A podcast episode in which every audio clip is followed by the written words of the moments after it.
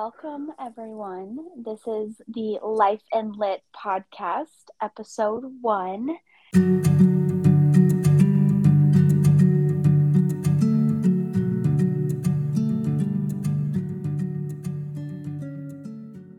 I'm Sydney, and we've got co host Paige, and we're going to just start off telling a little bit about ourselves and how we came up with this podcast idea and then we'll dive right into our first episode and our first book.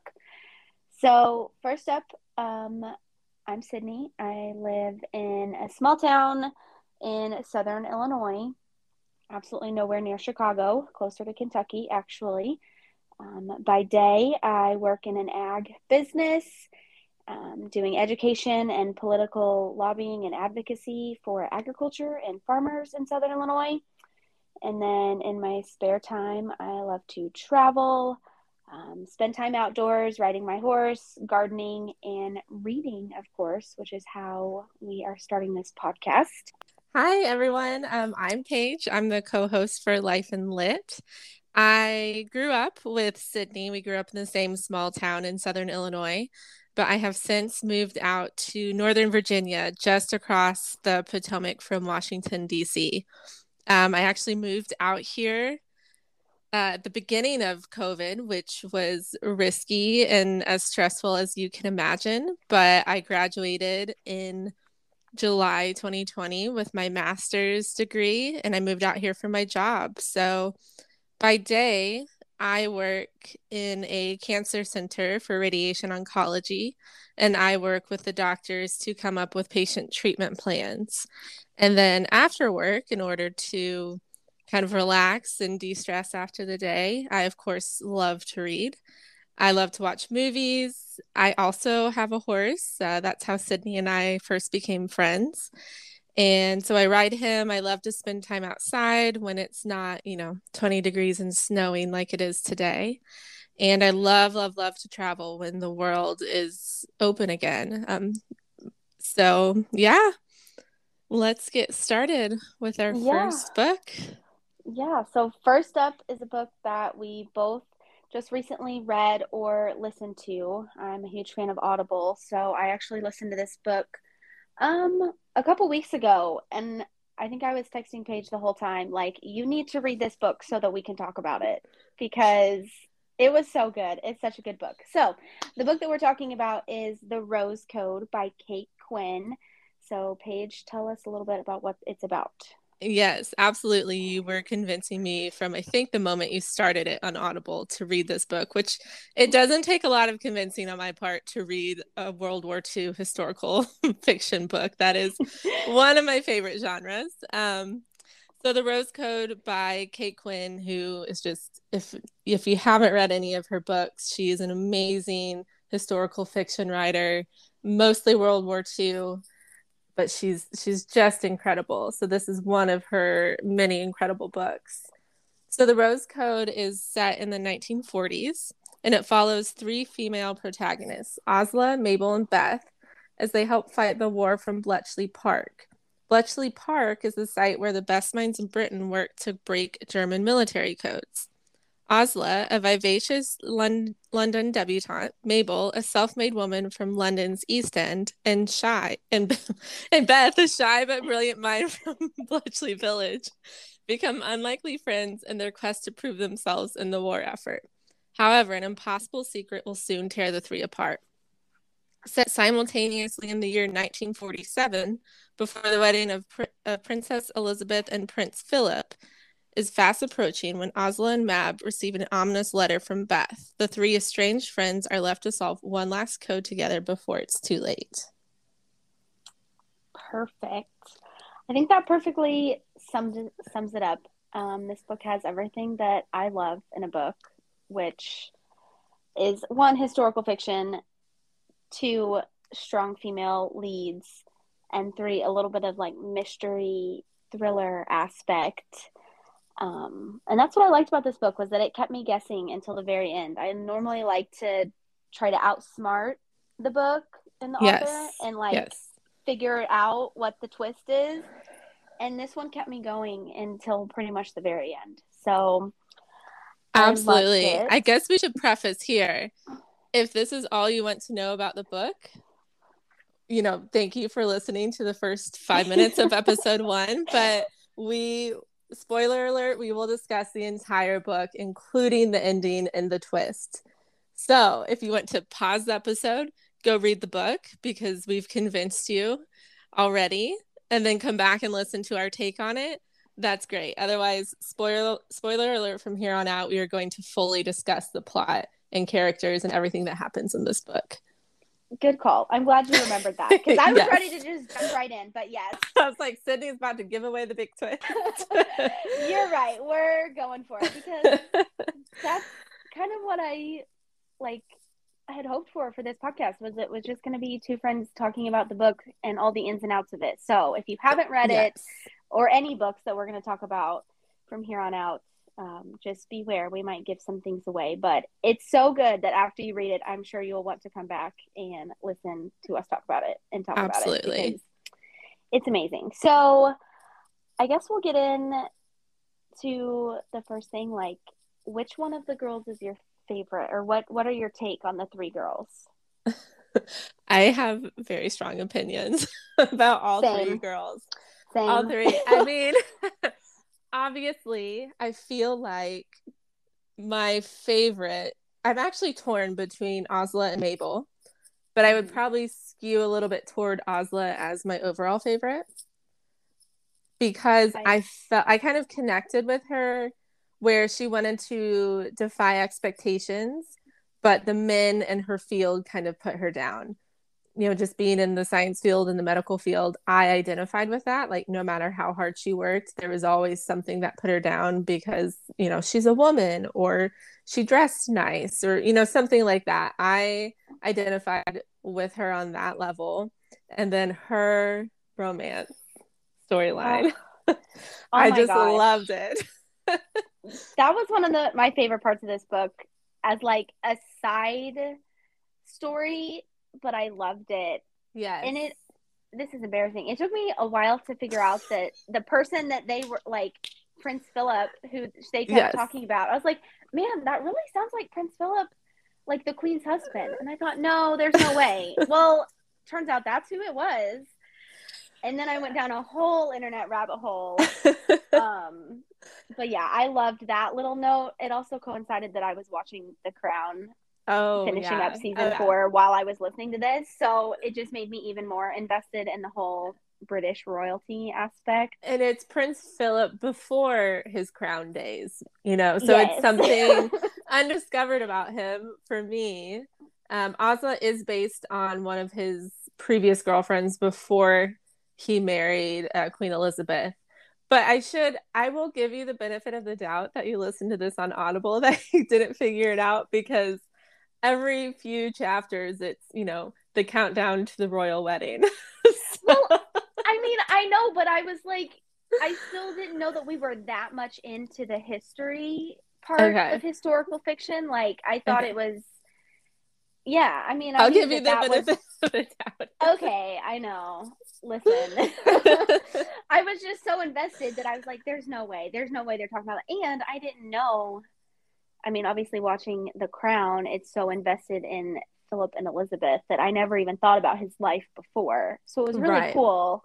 And yeah, when I found out that this was based on a real life Osla who worked at Bletchley Park and was one of his girlfriends, that was like, that was the coolest part of the whole book, I think, was knowing that that really happened and, yes, and the each, tie ins to real life. Yes, each protagonist was based, they're not, you know, real people, but they are based on real people. Um, so I thought that was really cool. You can tell how much research that Kate Quinn did to have them come off so realistic because I was half convinced I could Google their names and have them come up in actual, you know, newspaper articles or as real people. That's how real they felt to me. So I really, that's another reason I just loved this book. Everybody in the book felt real because they were based on real people. I agree. And that's one of the things that I wrote on my notes. I uh, literally wrote felt very real. Yes. Because I feel like the characters and then also how they depicted the friendships. Yes. And how they all were from different backgrounds and they still got along, but they also still had their differences. Like there was a quite a bit of conflict. Yeah, very realistic. We keep using that word, realistic, real. Yeah, but that's true. that's truly how it feels because each you can kind of relate to each person. You know, I probably related the most to Osla with you know trying to prove herself in that field, but then Mabel, who she was also very inspiring to me because she had to rise like from improve herself from her background in a different way that Osla did because Osla is like the debutante, the rich girl that everyone thinks is, you know, just flirty and fun, not to be taken seriously. And then there's Mabel who came from the poor background and she had to prove that she belonged in the class with Osla and all the great minds at Bletchley Park. But then I also feel like she judges herself more harshly than others in order to not be judged by them. Does that make I, sense? Yeah, no, I agree because and I feel like the pressure was a lot more on Mab or Mabel because yes. she yes. like this was her ticket out of where she grew up and having to go back to do the same old thing that her siblings had done and her mom before her had done. And so I feel like there was a lot more pressure on that. Um, I think she was my favorite. I was it was really, and It was really too. hard to choose between the two.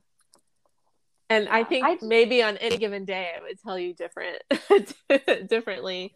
Um, but yeah, I loved Mab too. Like her story was really inspiring and yeah. but just so different from Osla. I loved yeah. that they were all so different, but you could relate to small parts of their personal storylines.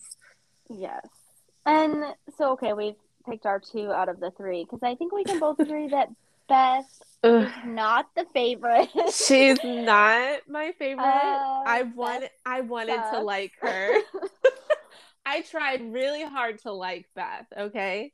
Yeah. I really hard and not a very empathetic character. Yes. I felt for Beth at the beginning, and I yes. really was like, "This is gonna be great" because she also came from a very strict upbringing. Yes, like you felt bad for her. Yes, but th- I didn't gr- grow to like her ever. Same. She kind of got agree. worse as it as she as the book went on. She kind of got worse. Oh, for sure. I did not agree with a lot. Like she came out of her shell a lot, which I appreciated, yes. and I was really proud of her because she's very like shy, introvert just lived yes. at home with her parents never She's, she stood out, up never... for herself. She discovered who she was as a person. I'm just i didn't like the person she discovered herself to be. That's a great way to put it. Yeah she made some um bad choices. Yes. Starting with sleeping with or hooking up with a married dude like oh yeah which i understand was, no. i understand it was an open relationship but still. But ooh, yeah, you're just kind of yucky.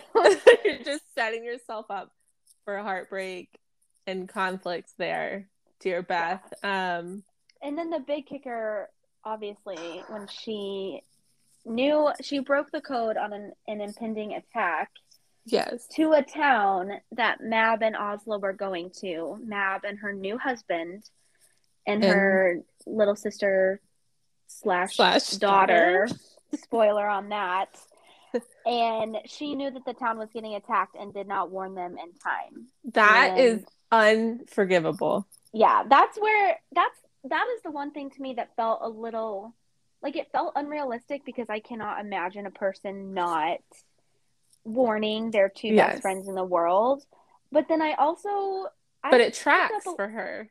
Exactly. And like I picked up a, a little bit of an autistic vibe from Beth and maybe that was just me reading it, but like she she doesn't pick up on social cues like She's that. Like, very she socially awkward, which I think is more maybe of her upbringing. Yeah. With her mother. When you guys read this book, you'll see what type of house she was raised in. And she did she wasn't, you know, allowed outside. And she was kept very much in the shadows by her mother and was raised and perceived to be the perfect daughter slash servant to her mother and so i think that definitely affected her social cues and her social awareness. And she just had a very, like, to me, black and white way of thinking. She, yes, whole... she was very, very black and white. Whereas Osla and Mabel obviously live in the gray area, trying right. to be different than what society perceives them to be and wants them to be.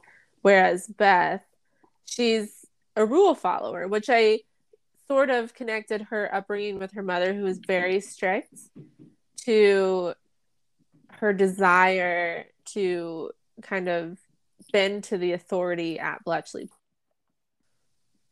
and you know really follow and take those rules very seriously so that's kind of where i figured her her social cues came from.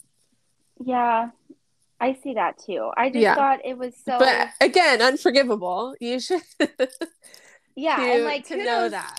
Yeah. to Mab and Osla for by the end rising above it because I if never. I was Mab, I think I would have thrown hands and never been friends with that person again. Yes. Uh, I I could it was unforgivable in in my opinion. I was shocked. I was shocked. Yeah. That was what sealed the deal on me for Beth. I was like, you're kind of irredeemable. I was me. neutral. Yeah, I was neutral on Beth until that happened, and then she was never, as Mister Darcy says, "My good opinion once lost is lost forever." That is God. oh, I'm so glad we have a, P- a Pride and Prejudice quote in here right off the bat. Right off the bat, more to come, I'm sure. Always. Always.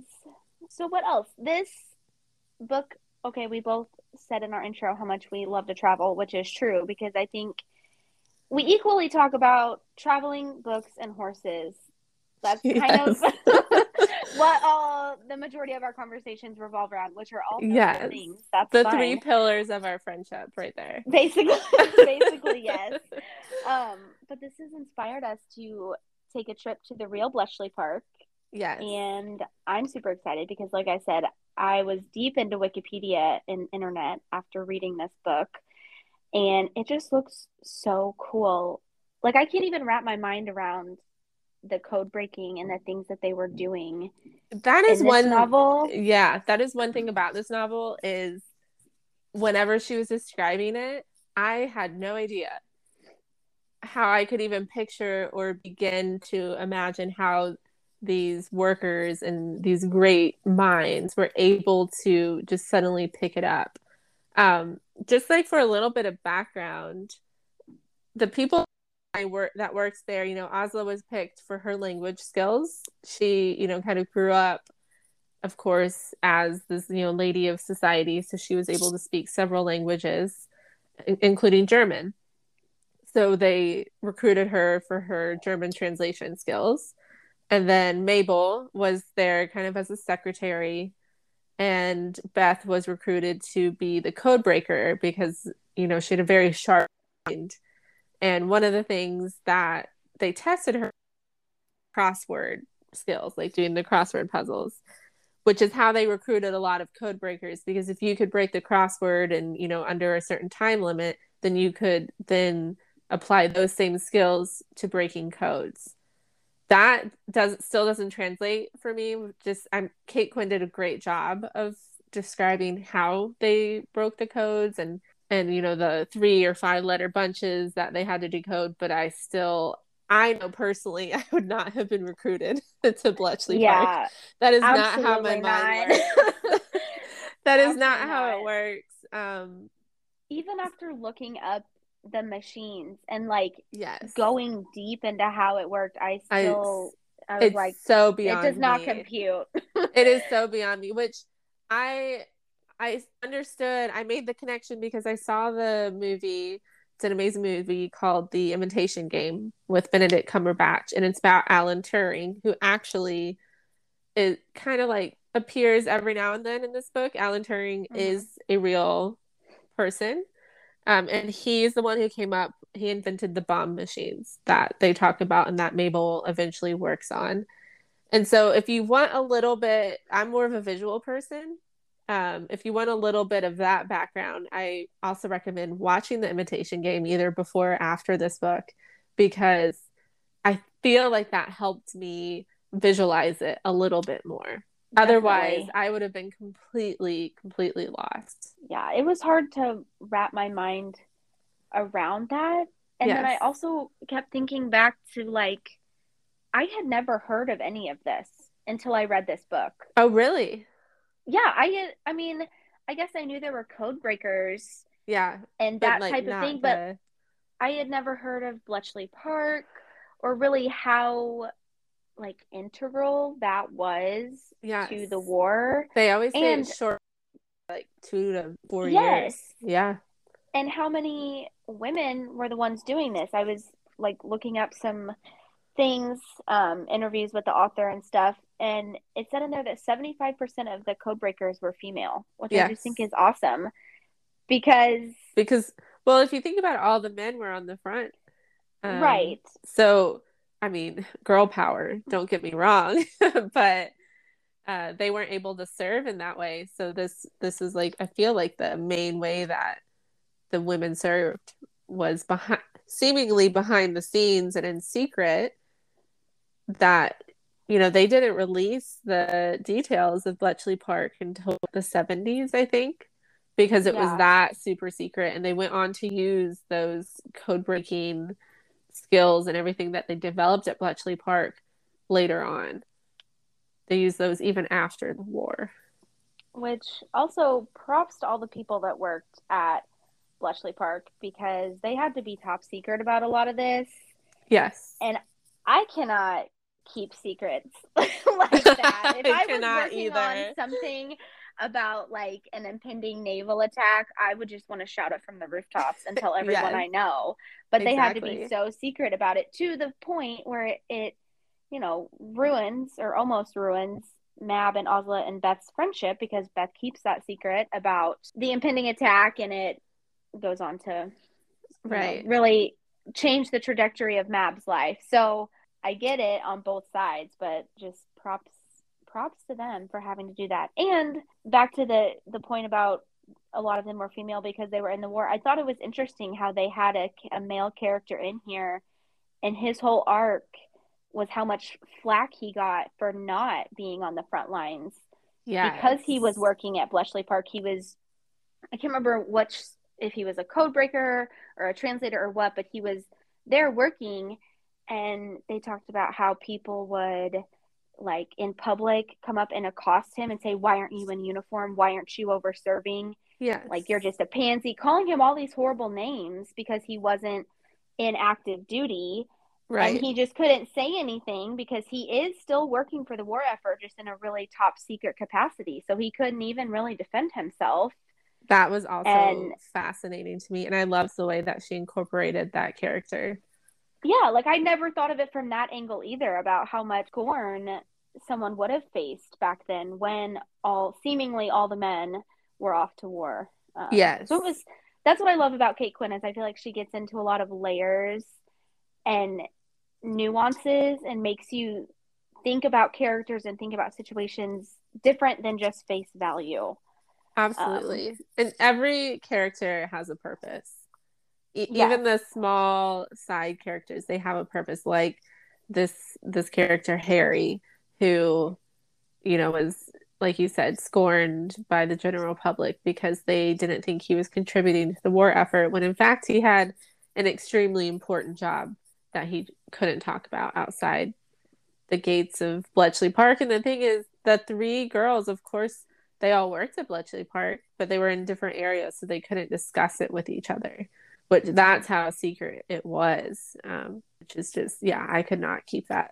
I could not keep that. Yeah, secret. like I just couldn't imagine. They all three lived together. They shared a like a boarding house basically, and I can't imagine coming home and not being able to talk to my roommate about what I did at right. work that day or or what you know, especially if it's something super juicy, I would of course want to run home and tell my best friend. Um, so it, it would be really hard to do that, and I think that those things were kept secret until decades after the war. Right. Um, yeah, it's pretty crazy. Like we said, we love to travel, we love to read, so it inspired the trip to Bletchley Park, which is hopefully next year Next around our spring. birthdays. Yes, we both have birthdays in March, a week apart. So hopefully that can be That's our birthday another trip. fun fact. right? Fun fact about us. um, and Kate Middleton actually reopened Bletchley Park not that long ago to the public because one of her ancestors actually worked there. So I thought that was think it was- really yeah, that was another like royal family tie-in. I think it was one of her grandmothers. yes. um, worked at Bletchley Hart or Bletchley Park in one of the huts. And so yeah, that's super cool. I can't wait to go and like see the machines, the Enigma machines and the code breaking machines up close. I think that'll really like hit it home because Kate Quinn did a really good job of visualizing it. But even when you're trying to listen or read, it's still hard to imagine like how large they were and how complicated they were, especially when you think about this was back in the 40s. Technology and com- computing mechanisms were totally different than what we have now. It's just really cool to think about that, you know, happening back then. So should we cover the second part of the book? Because of course there's the war effort and Osla, Yes. Mabel, and Beth coming together, forming this friendship, doing their, you know, respective roles at Bletchley Park. But then, of course, something happens that tears them apart. And as we've alluded to several times, Beth kept a secret that we agreed should not have been kept. It was unforgivable. Um, so just really quick, long story short, Mabel meets a war poet, Francis Gray, who I believe is based on war poets, but he himself was not, you know, a real life figure. And they get married for a very short period of time, and then Osla Mabel, uh, her new husband Francis, and her daughter slash younger sister. well, she's the daughter that, you know, she had out of wedlock. So she posed as her younger sister her whole life. Went to the small country house of Francis because he was older. And they were there for the weekend. And Beth received, she broke a code that says the town that they were in was going to be bombed. So she knew this was going to happen. And she saw the date which was the date that mabel osla francis they all went to this town but she didn't say anything to them. She And just took she took them to the train station. Yes took them to the train station like waved them off knowing the secret but she had such faith in what they were doing that she believed it would stop like they would be able to stop it somehow. And she also had such faith in what she was doing that she could not bring herself to tell them. Which, I- okay, Beth, but also you told them one of your super secret code breaker things earlier in the book. So you already broke that rule for something Right. far less important than this. Their lives are on the line. and, And she could have she chose warned, not to. She could have warned them in a way that's not Telling them what's the- going to happen. Yeah, like it's not Yes. breaking the integrity of the secret. It would not have Yes. changed the overall outcome. It just would have changed their personal outcome. I feel like they all understood the gravity of their situations. And if one of them had gone up to the other and said, Don't do this, they would have just not done it, no questions asked, because they were like, exactly. you know, they were probably, I would anyway. Like, if Sydney, if you and I were at Bletchley Park in different huts and you came up to me and you said, Don't go to London today, I'd be like, All right, I won't go to Yeah. London. She must know something, you know? Um, exactly. but again, we don't think Beth really took those social cues. So she kept the secret to herself, and the town that they were in ended up being bombed. And Francis, Mabel's husband, and her daughter were both killed. That was the most horrible thing. That was when I texted you, and I was like, to. "Why did you make me read this?" I was I know you were in not happy. tears. I I had to put the book aside. It was terrible. And I think one of the worst parts was not only did Mabel lose her husband and her daughter in the same day, r- right in front of her face. It happened right in front of her, which was just, I mean, Kate, the way you wrote that scene just broke my heart.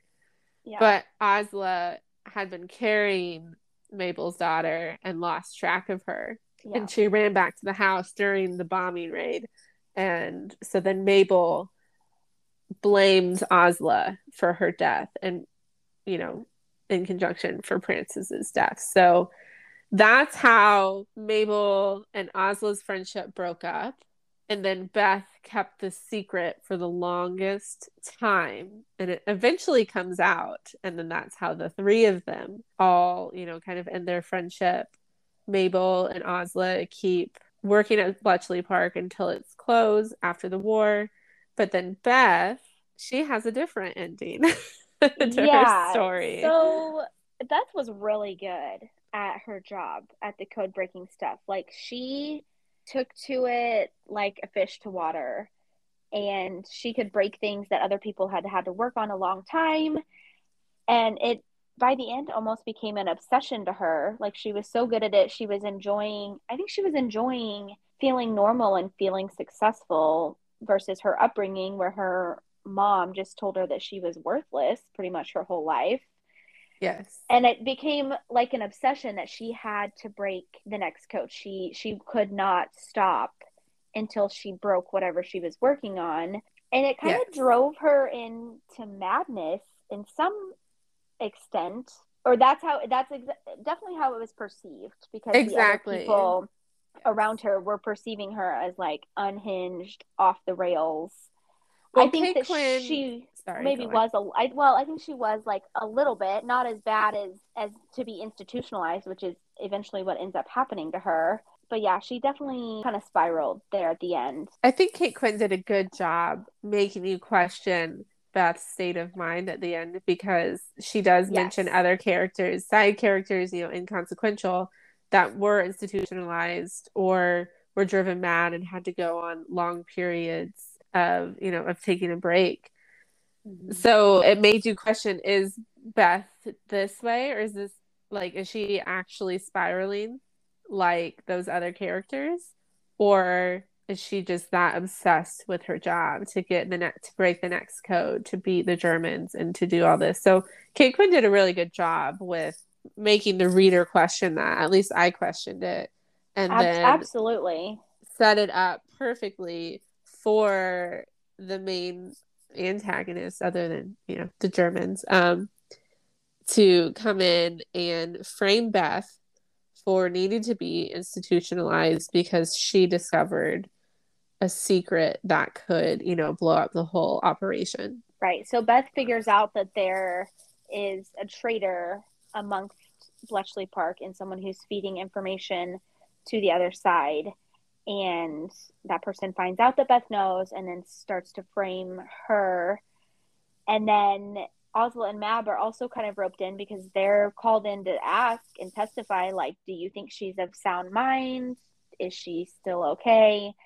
And of course, this is right after they have found out that Beth knew about Coventry and the English countryside raid and didn't warn them. So tensions are very high. Yes. And Mab definitely sure. wanted to throw her under that bus. And she did. She, she, did. For sure. But did. you know what, Mab? I would have too. I don't blame yeah, her. I don't blame her at all. I mean, I hated it because I was like, oh gosh. Yeah. And Osla was like, like, oh. she's like, I don't know what to do. Like, she didn't, she didn't want to lie to them, but yes. she also felt more guilt. But yeah, Mab was kind of no holds barred there, which I get.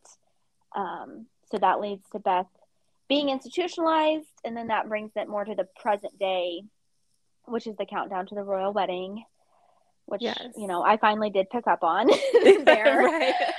And after saying Princess Elizabeth enough times. yeah. Well, I knew no, I knew that was I knew it was that royal wedding. I just hadn't put together that the oh the past that Philip that Osla was talking to okay. was like the prince. One and the same. Okay. yeah. That's what I didn't pick. I was like, oh my gosh, that's real.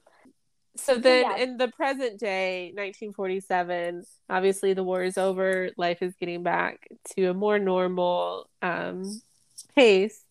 And Queen Elizabeth and Prince Philip are about to get married when Osla and Mabel both get a coded message from Beth from her institution. Her, she's been institutionalized for what three and a half years at this point, and they get a code from her. They both break it, and Beth is essentially like, You owe me. So now it's up to Osla and Mabel to come together and figure out do they believe Beth or has she gone crazy in this mental institution after so many years? So the the part where they have to be like, you know, she lied to us so many years ago. She basically ruined Mabel's life. Do we believe her and help her and risk everything, or do we just let it go? What would you have done if you had received, if I had been institutionalized? and I sent you this code, would you believe me and and you know come to help me, or would you have let it go? I for sure would have had to come see you. I'm real nosy. Thank you. And Yeah. so I would at least want to know. I like, knew. we gotta see face to face, and I gotta see what's up. So no, I would at least come visit you, and then Thank I would decide and then is this is this bitch worth helping or not? After she ruined my life and killed my husband. yeah, But- I knew that's what you would say. I knew Yeah. your desire to know what was going on would. All right, so Oh, I know sure. I can count on you in the future if I'm institutionalized wrongly. Absolutely. But I do love that they were able, Mab especially, to put aside yeah, the conflict of before and come together and help her, and that they took her seriously. yes, Because it is so easy to write off people in an institution. And like you said, Kate Quinn did a really good job of is she really in reality or what's going on? right. Um, and at this so- point, Osla is she has a writing job. She's writing a piece for a paper, and she's engaged to somebody else. Mab is married to somebody else with you know children. So Mhm. they you know their respective new husband and new fiance didn't know anything about their lives before so they had to lie to all these people to go help beth so that's like another facet that you know they put those relationships at risk to go help this person who hurt them so many years ago and see if it was true But I also love that it's such like a sisterhood and a brotherhood that they hadn't spoken to each other in years. yes But it's like you still answer the call when your best friend from your childhood that you don't talk to or your Yes. friend from college or whoever, someone that you've fallen out of touch with, it's like in their moment of need, you're still going to come to them no matter what has happened. And I Yeah. really liked i love that, aspect of it too because it is Yeah. realistic like even when there's people that you have done you wrong you know you as a, a, a person with a heart you're still gonna go try and help them and then the twist i love that they got to figure out the twist at the end and that they called in some of the old bletchley park yes that characters was cool to come in and help them Yes. Um, so fast forward really quickly. Of course, you know, Mab and Osla go help Beth. They break her out of, you know, the the institution that she's in. But previously, the person who was the traitor and got Beth in this situation went to visit her. And you realize that spoiler alert, you know, we've gone through so many spoilers at this point. If you're still here, you know, props to you. Thanks for listening. But um, we come to find out that Osla's new fiance is the traitor from Bletchley Park, which that threw me. me That too threw and i also was kind of like that's gross because Yeah, yeah, he's not he like was a described- good character. yeah, the way he was described at Bletchley, I was like, I don't like this Oh, guy. No, he's like, like, creepy, scummy. Yeah, like I pictured him with it, one of those like curly Q mustache that he Yes, just like me too. twirls. And yeah, and oily hair. Yeah, Yes, and like yeah, that's just not Osla. I pictured as this like beautiful debutante yes. socialite, which she was, and I was just like, she's end up with that guy. but That's- she, yeah, she's given up at the end because of you know Philip marrying right. Queen Elizabeth. So But they break. I, I also love with back to the like Philip tie-in at the end. I love that she called him at the end and he helped pull some strings, and that even Uh, though it didn't work yes. out with them, They were and able to stay friendly. still yeah. they were still friends. And she was like, "Listen, I know that she did him wrong, or you know, she was the one Yeah. that kind of ended it with him, but sh- he still came through for her." And I just liked that little hint of friendship that they Uh, had. I loved loved that ending because I was heartbroken. I knew they weren't going to end up together. Oh, Obviously, yeah, I mean, yeah, we know we know how the story ends. exactly. but- We know who he ends up with. Um, but yeah, I loved that sort of happy ending for them that they were able, you know, to stay friends. So they they break Beth out, and she has to solve one last code. And they bring in all the old people. They call all across the country, you know, Alan Turing, all these people, and they all answer the call and come in and help them break the code to figure out who the traitor is because we as the reader find out who it is before they do before the characters do. That was really cool to see everybody come back together like that and then you do get that closure because that's how we got the closure with Osla and Philip. That's how you kind of get the closure with Mabel and her new husband mm-hmm. and Beth and her married man um, which was not my favorite but you know you get closure all around which yeah. I'm all about that. And it ends up very it's just like a nice tidy happy ending. It is but it's not it, it felt realistic like, very realistic. I, it's not like everybody's best friends again and they go on and have tea every saturday you know it's it is very right. realistic. It's like they close that chapter of their lives together they all kind of move on. Yeah and it's like all right see ya maybe never and right. you know like you know i like to think osla and mab will have tea a couple times a year. Um they also will probably never talk to beth again which i yeah. don't blame them i feel like osla might i feel like osla would maybe osla, be the glue that's true like, with she her is Bletchley blethering tie-in. I feel like she'll be the yes. one to write letters and check in on people. She is the Emma Watson of the trio which that okay, that is a perfect segue to talk about the movie casting because okay. I wrote down Emma Watson for Osla. Number one, that's who I have. Oh. that this was so meant to funny. be.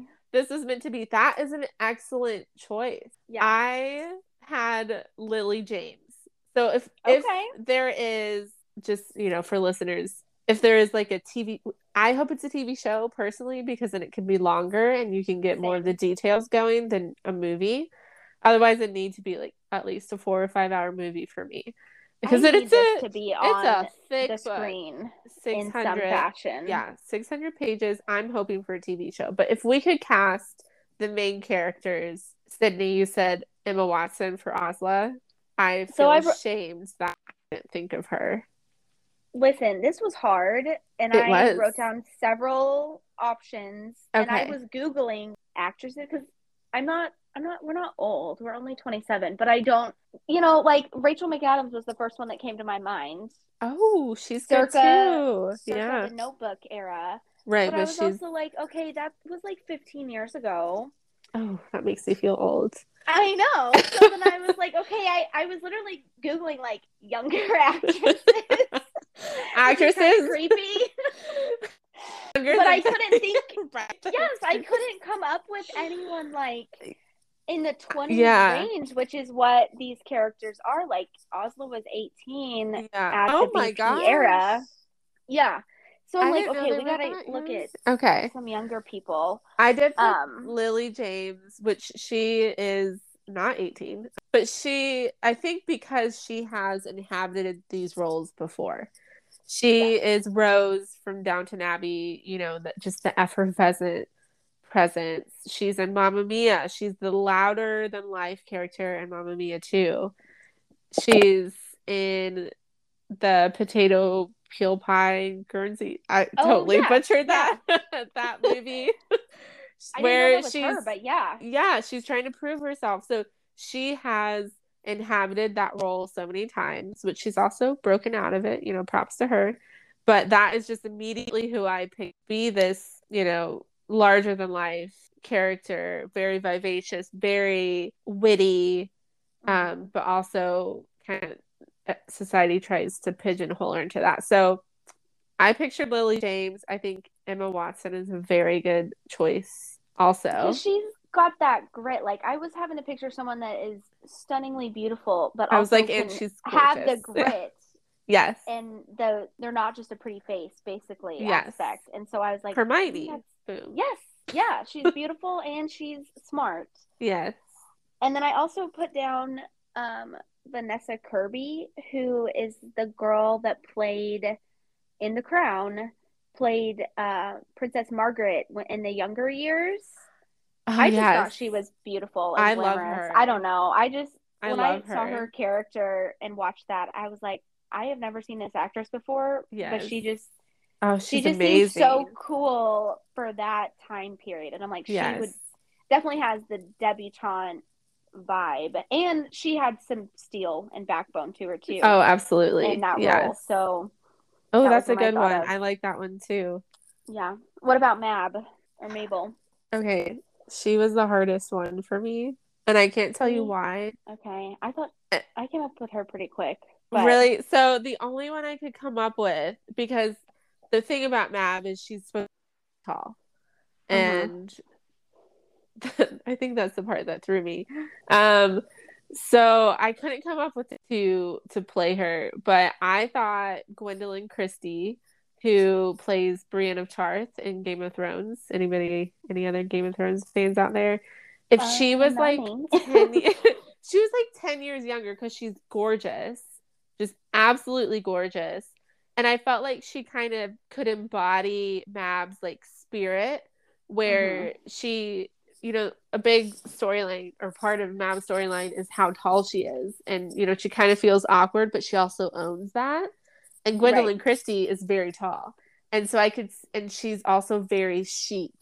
And they always talk about mab being very chic yes. um, so that is just like her spirit is what captured that for me, Gwendoline Christie's spirit and like kind of her confidence in her body and, you know, being taller than some of the men in the room. She owns that. So that's why I, if she could be 10 to 15 years younger, I would love to see her in that role. Otherwise, I like it. I came up empty. So I put down Jennifer Lawrence just oh because my gosh, of course. Yeah, like she could she do has- it. yeah, she I don't even know how tall she is, but to me she has like tall girl energy. And she's beautiful, but she's also that- like funny. yes. I was gonna make an inappropriate. um, I know, I know where you were gonna go. Yeah, tall girl energy Yes, is a new vibe, that. okay? Yeah, that's the new vibe, ladies. Tall girl energy. I love that. so I got I put her and oh, then I love um, that. Brie Larson, Oh yes. also just has the same she know, has she tall girl has, like, energy, yeah, and the look of Mab to me of like they're both beautiful, but but like I also they've got some like a like a hardness. yes, because Mab is definitely hardened and she's no nonsense, and I feel like Jennifer Lawrence and Brie Larson could totally, you know, come across as that. They would nail that. Oh, good choices. sure. Excellent. Beth was the hardest for me. Man, I struggled with this. I mine. So I like want to know who you put. mine is like very obscure. Um, okay. And I only came up with it when I was scrolling through Netflix today. So you watch the show Bridgerton, right? Yeah. Oh yeah. So Claudia Jessie is the actress who plays Eloise Bridgerton, the sister to The dark. Like yeah, the darker dark hair. yes. She's friends with the writer. Is you know? she the next younger? The next? Yes. Yes. Yes. yeah, Yes. she's the one who doesn't want to be married and she wants to go live her life. yes. I don't know why, but I body that because you know they always talk about how like small and quiet Beth is, and she kind of played like the quiet background character who then you know learned to voice her opinion and kind of grew into the person that she wanted to be. So I could see her pulling that off, but I could also see her, you know, being that playing the super wicked, like smart person. Yeah. Um, I like that. That's a Yeah. good one. thank you, thank you, Yeah. thank you, Netflix. my inspiration. so I also put down two for Beth. First, Emma Stone. Okay, And so then- I thought about Emma Stone because I was like, she's got to be in here somewhere because she's great, right? I feel like she also can do the awkward thing really Yeah. well, and Yeah. Beth is like super socially awkward.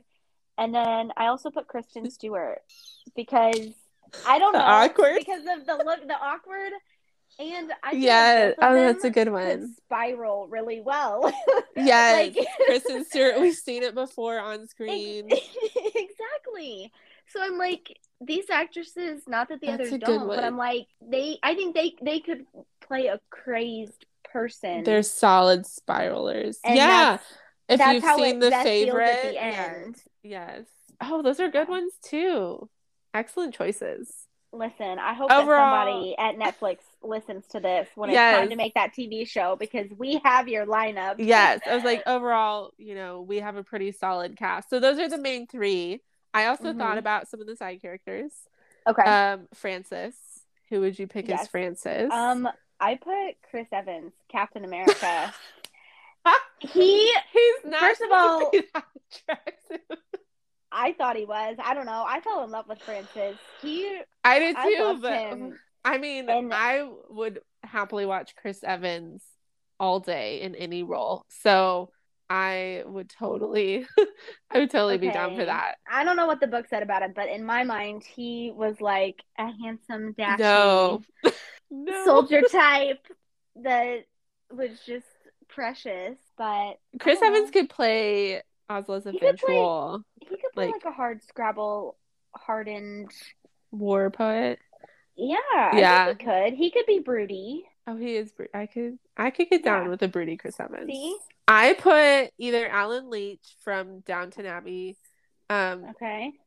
you can tell I'm going with my the tried and true period piece actors, I mean, or Matthew Goode, who Oh, played yes, to.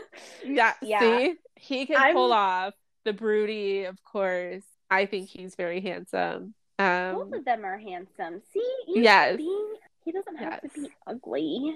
So I think one of I would love to see one of those two. Allen Leech is obviously a little bit younger in the face. I don't know Mm-hmm. in real life, but he would be if you wanted to go like for the younger younger look. So I liked those two. What other Both in- minor characters did Downton you? Abbey. Um, I cast Philip in my mind. Um, I put down Joe Alwyn because you know, Okay. like a young right, a young sailor. Philip, you know, dating Osla, going about the town, not having the cares that he does once we meet him in the crown. I would love to see. I just love Joe Alwyn. You know, Taylor Swift. for- you are a lucky, lucky girl. Um, so I that's just who I pictured. I just was picturing like the Prince Philip of the younger crown. I yeah, so my immediate thought So- was Matt Smith, and I was like, okay, yeah. but he's you know he's already done that. He probably can't reprise the role. So Yeah, then I been there, done immediately went to Joe Alwyn. Yeah, but if it was Netflix, it would be a good crossover moment. right. okay, so I also thought about Giles, Ew, yeah. gross one Yes. that ends up being the traitor. And this hurts me to say it because I love this actor. I was picturing like a Stanley Tucci, which I know he's probably too old, it, Yeah. But I just feel like he can do a mustache could- villain.